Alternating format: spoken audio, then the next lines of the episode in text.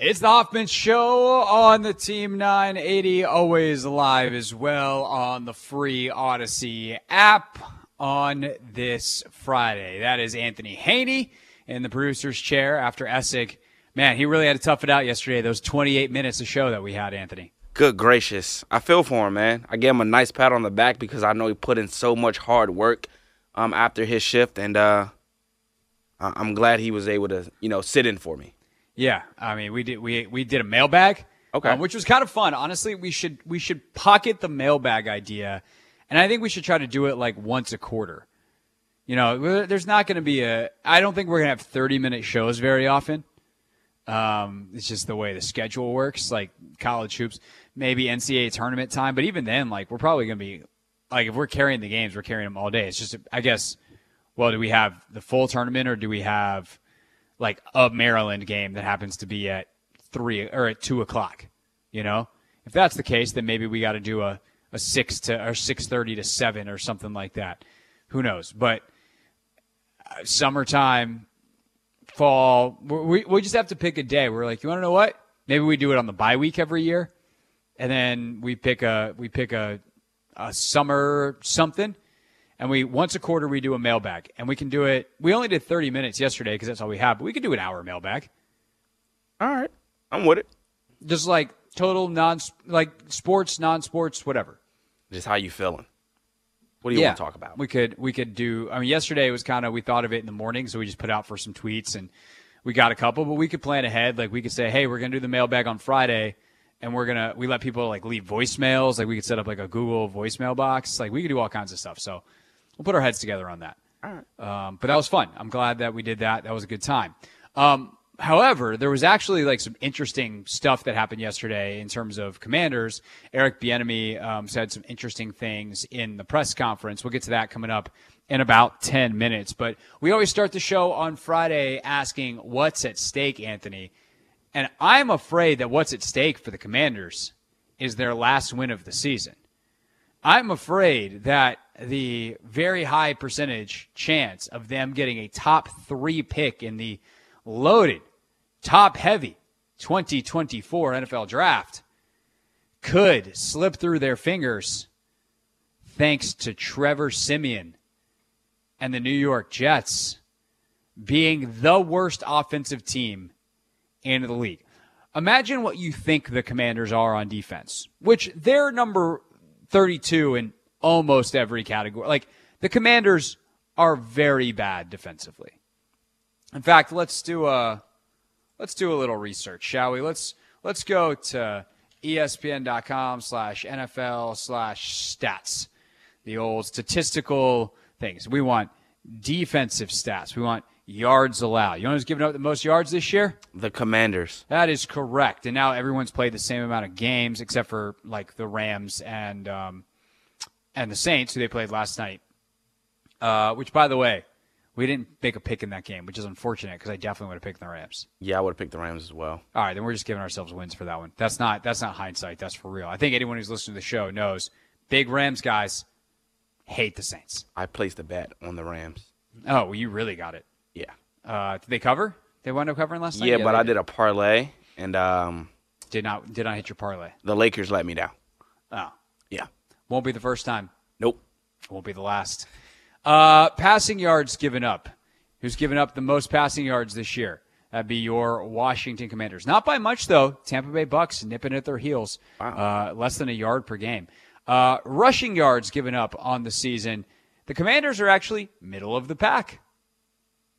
Really? Hey now, yeah, they've given up uh, about 1,600, a uh, little little less than 1,700 rushing yards. That is good for one, two, three, four, five, six, seven, eight, nine, 10, 11, 12th worst in the league.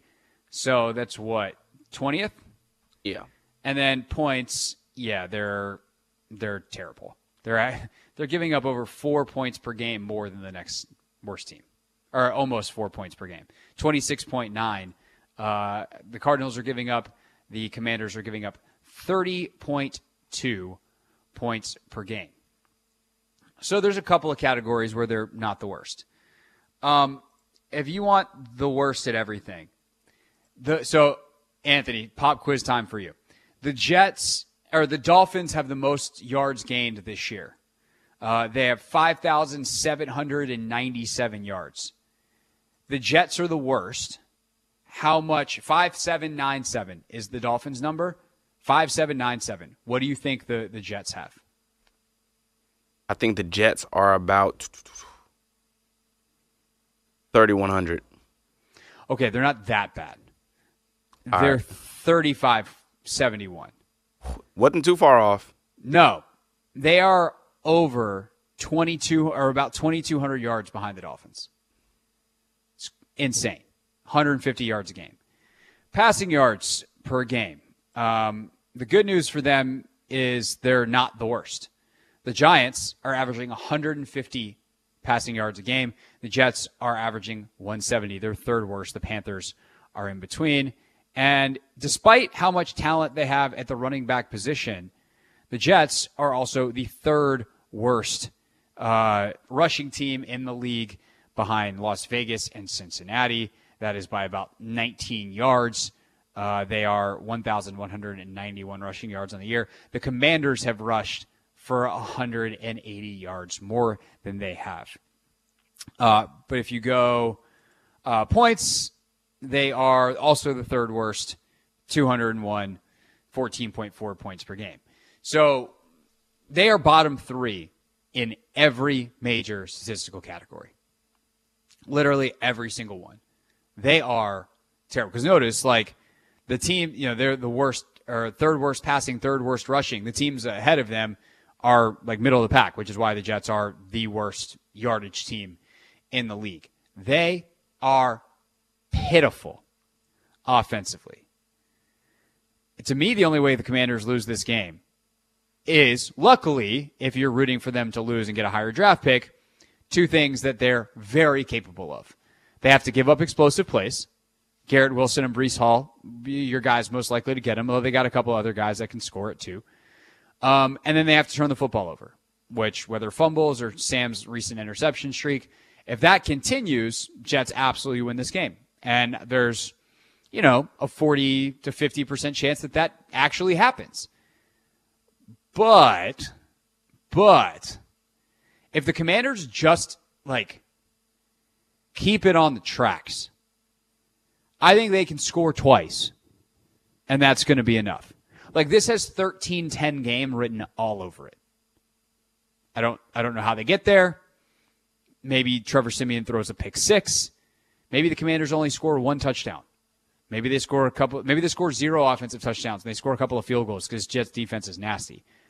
But that could like again 13-10 game written all over it.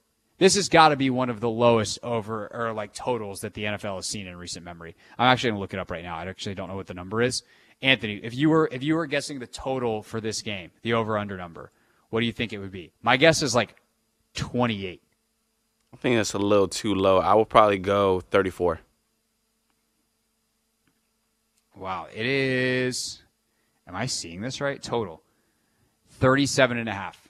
Mm, I was thinking 38, but I didn't want to give either offense too much respect, so that's why I said 34. That's like a 20 to 18 game, 20 to 17 type of game. Yeah, but the Commanders' defense is so bad, so we're gonna give up some points. Regard like Breece Hall, he's probably gonna have a 50-yard run. Um, they're gonna kick some field goals. We're probably gonna throw a pick six.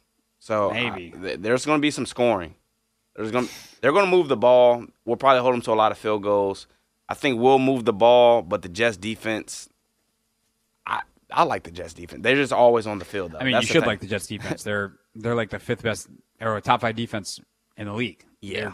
They're nasty. Quinnen Williams is nasty. And by the way, Nick Gates is back because Tyler Larsen's out. Charles Leno's out. I don't know how much at this point Char- Charles Leno to Cornelius Lucas is that much of a drop off. Um, they do a little bit. I think Corn is maybe even a better pass protector. Charles is a like better run blocker. Um, but Corn's a good football player. Um, you got Leno. James Smith Williams is back this weekend, which is nice. But you got no B Rob. So if, you know, EB actually does want to run the football a little bit, it probably would be nice if you had your number one back. Because last week, I think that would have been a, a good formula based off how the Rams were playing, and Chris Rodriguez had 10 carries, and Gibson had four. So I think Hold it's on also, to your butts, kids. I think it's also a little more unpredictable with B Rob just because Chris Rodriguez doesn't go out for routes. They just have him Not not there. nearly as much, no. Um, which is why Gibson would be my number one back. But hey, what do I know? I'm just a guy who watched him rush for a thousand yards in 2021 or whatever year that was that he rushed for a thousand. Uh, when we get back, Eric Bieniemy yesterday, pretty interesting on Sam Howell and some of the struggles he's been having as of late. A much more candid Eric Bieniemy. You'll hear some of it next on the Hoffman Show on the Team 980 and always live on the free Audacy app.